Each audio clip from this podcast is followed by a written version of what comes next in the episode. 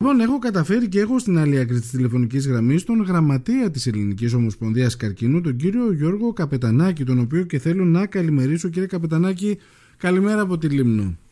Καλημέρα κύριε Σκαπέτη και καλημέρα στους ακροατές σας. Σας ευχαριστώ πολύ για την ε, κλίση. Εγώ χαίρομαι που αποδεχτήκατε έτσι γρήγορα την, ε, ε, την πρόταση προκειμένου να μιλήσουμε για ένα θέμα το οποίο δεν σας κρύβω ο καρκίνος είναι ένα θέμα το οποίο τις περισσότερες φορές αποφεύγουμε ακόμα και να τον ονομάσουμε πόσο μάλλον όταν η κουβέντα αυτή τώρα πρόκειται να γίνει για παιδικό καρκίνο ε, δεν σας κρύβω ότι και εγώ δυσκολεύομαι. Δυσκολεύομαι και να το διαχειριστώ και να το πω και, και ακόμα και να ρωτήσω πράγματα.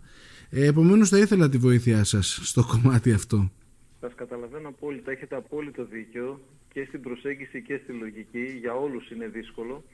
Όταν μιλάμε για τον καρκίνο της παιδικής και εφηβικής ηλικίας, πραγματικά ε, όλοι αισθανόμαστε μια ιδιαίτερη συγκίνηση, ακόμα μεγαλύτερη από όταν μιλάμε για ενήλικους, για μεγάλους ανθρώπους, ναι. για μας. Ναι. Ε, ε το θεωρώ, είναι, είναι άδικο ούτως ή άλλως το να, το να αρρωσταίνεις από κάτι τέτοιο. Ε, βέβαια υπάρχουν πια πολύ ενθαρρυντικά μηνύματα και θα, θα ήθελα να τα κουβεντιάσουμε και αυτά στην πορεία, αλλά όταν έχεις να κάνει με μια τόσο τρυφερή ηλικία το, και, και καλείται τώρα ένα παιδί να ανέβει ένα τέτοιο γολγοθά, ε, φαντάζει πολύ δύσκολο όλο αυτό, αν και υπάρχουν πολύ δυνατά άτομα, έτσι δεν είναι; Έτσι ακριβώς, έτσι ακριβώς. Ε, ο καρκίνος ε, της παιδικής ηλικίας στη χώρα μας κάθε χρόνο αφορά 300 με 350 περίπου παιδιά τα οποία Ε, πάνω από 25.000 σε όλη την Ευρώπη, ενώ υπολογίζεται ότι περίπου 4.500 ε, χάνουν τη ζωή τους. Ε, ο καρκίνος αποτελεί τη νούμερο ένα αιτία θανάτου από ασθένεια για παιδιά με ηλικία μεγαλύτερη του ενός έτους. Και επίσης να πούμε ότι ξεκινώντας από αυτά τα δύσκολα νούμερα ότι ο καρκίνος παιδικής ηλικίας είναι ιάσιμο σε μεγάλο βαθμό. Δηλαδή το 80% των ε, παιδιών που διαγιγνώσκονται ε, εμφανίζουν ε, ε, ίαση, μπορούν να, να επιβιώσουν συνολικά, αλλά όμως αυτό δεν είναι ομοιογενές. Δηλαδή στις χώρες με υψηλότερα εισοδήματα βλέπουμε ότι τα ποσοστά είναι μεγαλύτερα, ενώ στις χώρες με χαμηλό ή μεσαίο εισόδημα αυτό το ποσοστό αποχωρεί μέχρι 20 με 30%. Ναι. Άρα και εδώ μπορούμε πέρα από την εστίαση που κάνουμε τη συναισθηματική να δούμε ότι υπάρχουν ανισότητες, σοβαρές στην αντιμετώπιση του καρκίνου παιδικής ηλικίας και επειδή όλα τα παιδιά είναι παιδιά μας, είτε είναι, έχουν ό,τι χρώμα έχουν, ό,τι φιλή έχουν, οτιδήποτε έχουν, πρέπει να εστιάσουμε στο πώς θα μπορέσουμε να προσφέρουμε και το λέω αυτό και σαν χώρα το μέγιστο βαθμό ποιοτικής ε, αντιμετώπισης και θεραπείας σε όλα τα παιδιά από όπου και αν είναι, όπου και αν βρίσκονται. Έχετε απόλυτο δίκιο. Έχω μια απορία πριν προχωρήσουμε. Ε, συνήθως αρχίζουμε και ψάχνουμε τον καρκίνο, ε, ίσως είναι λανθασμένη η αίσθησή μου, αλλά σε μεγαλύτερες ηλικίες, 50, 60, 70, θα πάει το μυαλό ότι μήπως πάσχω από καρκίνο. Ε, στα παιδιά σε πολύ, μου είπατε ενός έτους, τι είναι αυτό το οποίο ε, μας βάζει στη διαδικασία να ψαχτούμε για καρκίνο; Κοιτάξτε, δεν υπάρχουν αυτή τη στιγμή σαφή αίτια τα οποία κάποιος μπορεί να ψάξει να αιτιάσει, να κάνει προσυμπτωματικούς ελέγχους. Ε, σίγουρα αυτό που ζητάμε είναι να υπάρχει ε, καλή ποιότητα ζωής, ε, να υπάρχει ε, υγιεινή και καλή διατροφή. Ωστόσο, η αλήθεια είναι ότι σε κάποιες περιπτώσεις μπορεί να είναι γονιδιακό, μπορεί οτιδήποτε, δεν νομίζω ότι θα μπορέσουμε να βρούμε απάντηση.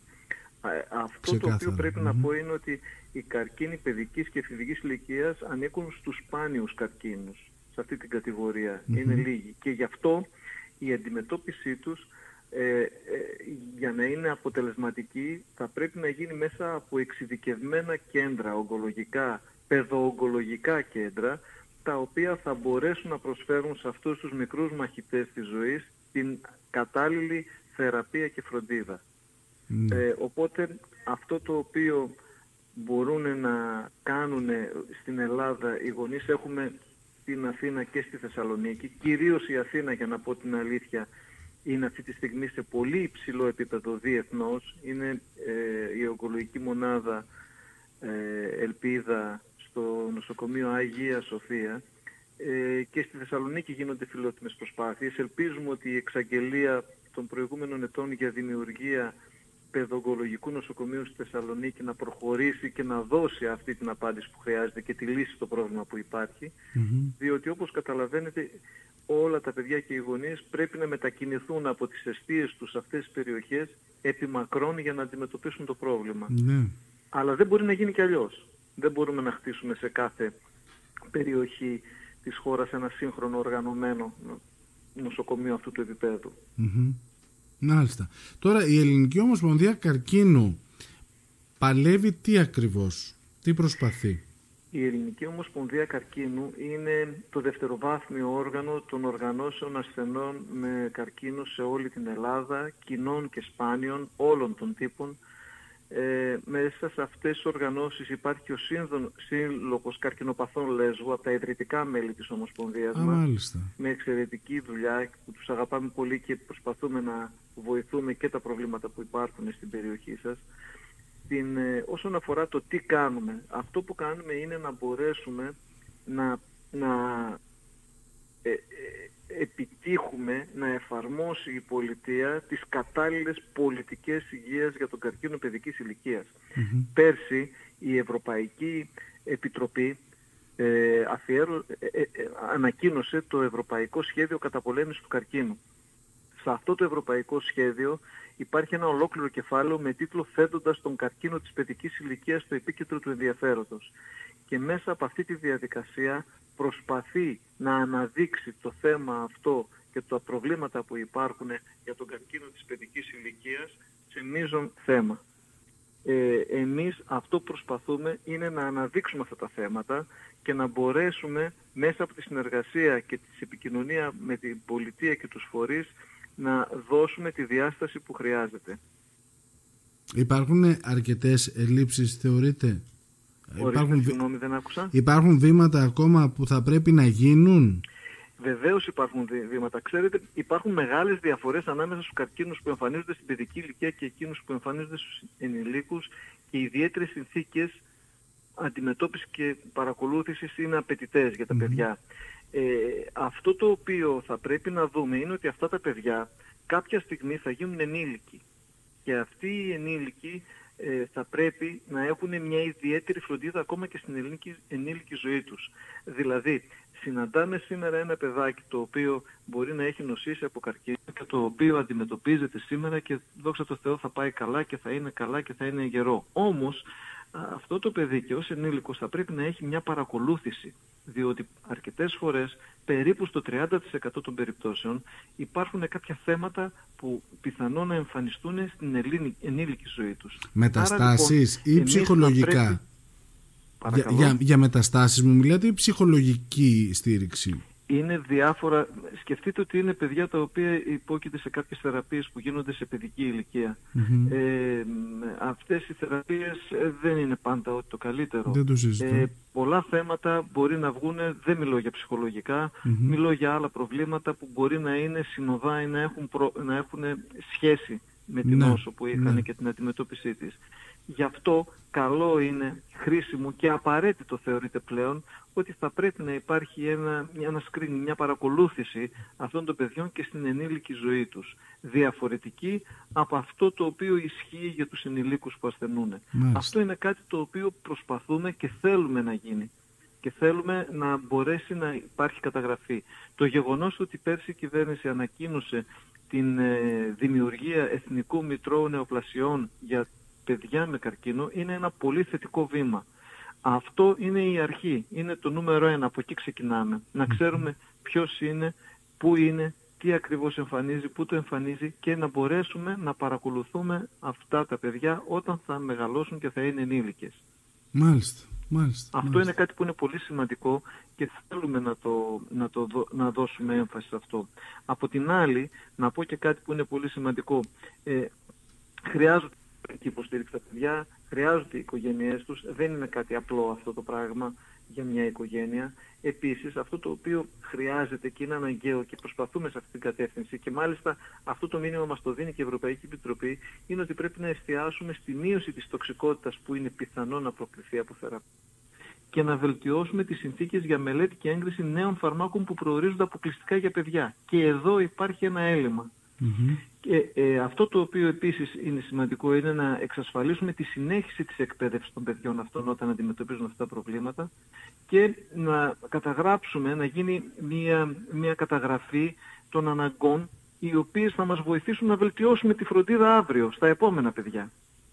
Ε, εμείς επίσης ως Ελληνική Ομοσπονδία Καρκίνου έχουμε ξεκινήσει λόγω της πανδημίας ένα πρόγραμμα ε, διάθεσης δωρεάν στέγης ε, στις τρεις μεγάλες πόλεις, ε, Αθήνα, Θεσσαλονίκη και Πάτρα, Χαΐα, για άτομα τα οποία αναγκάζονται να μετακινηθούν σε αυτές τις πόλεις για θεραπείες από την περιφέρεια, την ισιωτική Ελλάδα, την υπηρετική Ελλάδα, από οπουδήποτε. Αυτό είναι σπουδαίο. Ε, αυτό είναι σπουδαίο αυτό το πρόγραμμα λοιπόν ε, που ξεκίνησε το 2020 τον Ιούνιο σε συνεργασία με τον Όμιλο της Τράπεζας Πυραιός και με την αιγίδα του Υπουργείου Υγείας ε, μας έχει δώσει τη δυνατότητα να φιλοξενούμε δωρεάν, χωρίς καμία επιβάρυνση, άτομα τα οποία χρήζουν να μετακινηθούν και τις οικογένειές τους, συνοδούς τους, είναι σημαντικό, ε, στις μεγάλες πόλεις, ε, για να μπορέσουν να κάνουν τις θεραπείες τους. Και δεν μιλάμε για μετακίνηση 2-3 ημερών. Μιλάμε για ανθρώπους που μπορεί να χρειαστούν 20 μέρες, μήνα, μήνες, ναι. για κάποιους που θέλουν μεταμοσχεύσεις, για άλλα πράγματα. Άρα εμείς προσπαθούμε και φέτος για δεύτερη χρονιά, με αυτό το πρόγραμμα έχουμε διασφαλίσει το ότι υπάρχουν γύρω στα 38 διαμερίσματα, διαμερίσματα τα οποία είναι απολυμασμένα και εξασφαλίζουν συνθήκες ασφαλούς διαβίωσης για τα παιδιά και τους συνοδούς, αλλά και για ενήλικους, αυτό δεν είναι μόνο για παιδιά, ε, το οποίο όμως πρόγραμμα είναι πολύ σημαντικό και μπορεί να βοηθήσει οικογένειες με και ήδη έχουμε κάποια παιδιά τα οποία φιλοξενούμε σε αυτό το πρόγραμμα από την περιφέρεια που αναγκάζονται να μείνουν στην Αθήνα. Αυτό είναι ένα πρόγραμμα το οποίο έχει βοηθήσει πολύ κόσμο. Ξεκίνησε πιλωτικά λόγω της πανδημίας, συνεχίζεται και φέτος.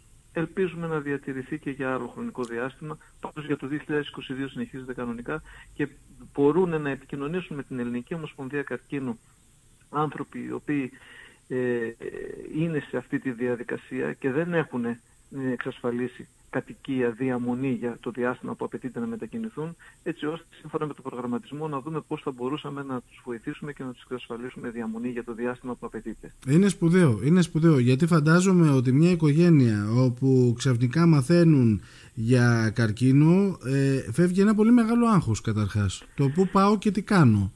Είναι, ε... είναι πολύ σημαντικό και εδώ πέρα θα μοιραστώ μαζί σας αν έχω τη δυνατότητα δύο λεπτάκια ναι. Ε, μια περίπτωση γιατί ξέρετε υπάρχουν ξενώνες συλλόγων όπως είναι η Φλόγα, όπως είναι η Στοργή στη Θεσσαλονίκη που φιλοξενούν αλλά εκεί υπάρχουν και εκεί σειρά πρέπει κάποιος να παραμένει. Εμείς επικουρικά λειτουργούμε προς αυτούς τους ξενώνες και τα προγραμματα Είχαμε την περίπτωση όπου ένα παιδάκι το οποίο νοσούσε και φιλοξενούνταν εκεί πέρα κατά τη διάρκεια α, των θεραπείων του και αυτό που χρειαζόταν να κάνει εμφανίστηκε νόση και η μητέρα του και δεν μπορούσαν να φιλοξενηθούν μαζί και έπρεπε να υπάρχει και τρίτος να τους ε, φροντίζει. Έτσι λοιπόν όλη αυτή η οικογένεια τη φιλοξενήσαμε για έξι μήνες σε διαμέρισμα στην Αθήνα χωρίς καμία επιβάρυνση, χωρίς κανένα κόστος. Ήταν και ο πατέρας, ήταν η μητέρα, ήταν το παιδί και το άλλο παιδί που έχουν, γιατί δεν μπορούσε η οικογένεια να διασπαστεί με δύο άτομα να είναι ταυτόχρονα σε, σε θεραπείες. Άρα λοιπόν βλέπετε ότι υπάρχουν ιδιαίτερες ανάγκες οι οποίες όπως και να το κάνεις το σύστημα καμιά φορά δεν μπορείς να τις προβλέψεις.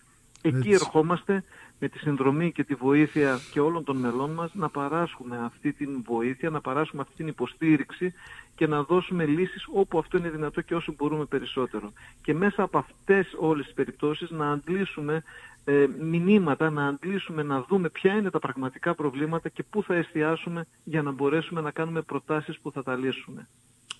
Κύριε Καπατανάκη, θέλω να σας ευχαριστήσω πάρα πολύ. Είναι σπουδαίο το έργο σας. Είναι σπουδαίο το έργο σας. Ε, δόθηκε η δυνατότητα σήμερα και εγώ να πάρω περισσότερες πληροφορίες για όλο αυτό. Ε, δώστε μας ένα τηλέφωνο στον αέρα να υπάρχει από την Ελληνική Ομοσπονδία Καρκίνου.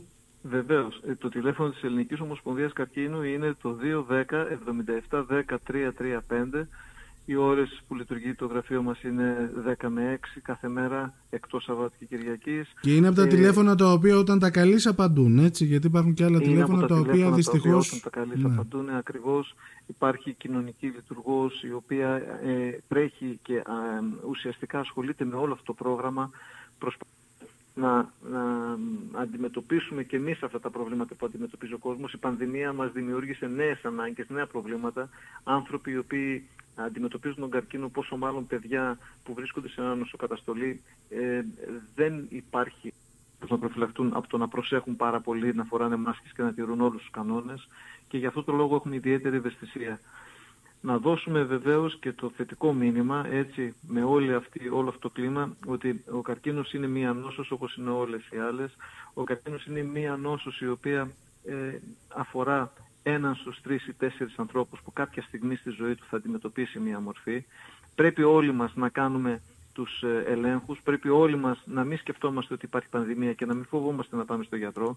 Πρέπει να τσεκάρουμε όλοι μας τον εαυτό μας, να κάνουμε οι γυναίκες τις μαστογραφίες, οι άντρες ανάλογα με την ηλικία τους αυτές τις εξετάσεις που προβλέπετε, έτσι ώστε κάτι αν το αντιμετωπίσουμε σε πρόωρο στάδιο να μπορέσουμε να, το, να, είμαστε, να βγούμε εν πάση περιπτώσει επιτυχημένοι η αντιμετώπιση και να μην έχουμε δυσάρεστες εξελίξεις. Ναι. Αυτό θα βοηθήσει, γιατί περίπου να ξέρετε ότι το 35% των καρκίνων θα μπορούσαν να είχαν αποφευχθεί αν εμείς οι ίδιοι ως άνθρωποι είχαμε υιοθετήσει διαφορετικές συνθήκες, διαφορετικές συνήθειες στη διαβίωσή μας και στον τρόπο που λειτουργούμε. Άρα κάπου είναι και στο χέρι μας. Γι' αυτό θα πρέπει και εμείς να μπορέσουμε οι ίδιοι να αλλάξουμε ίσως τον τρόπο σε κάποια πράγματα που κάνουμε μέχρι σήμερα. Σας ευχαριστώ. Και αυτό θα ήθελα να είναι ένα μήνυμα. Σας ευχαριστώ πάρα πάρα πολύ. Καλή συνέχεια, καλό κουράγιο στο έργο σας. Εγώ ευχαριστώ για την ευκαιρία που μου δώσατε και θέλω να στείλω τους ε, πολύ μεγάλους χαιρετισμούς στην ακριτική Λέσβο, την αγαπάμε πάρα πολύ και σας ευχαριστώ πολύ για αυτό που κάνετε και σας συγχαίρω κιόλας. Να είστε καλά, Καλή ευχαριστώ. Συνέχεια. Καλημέρα.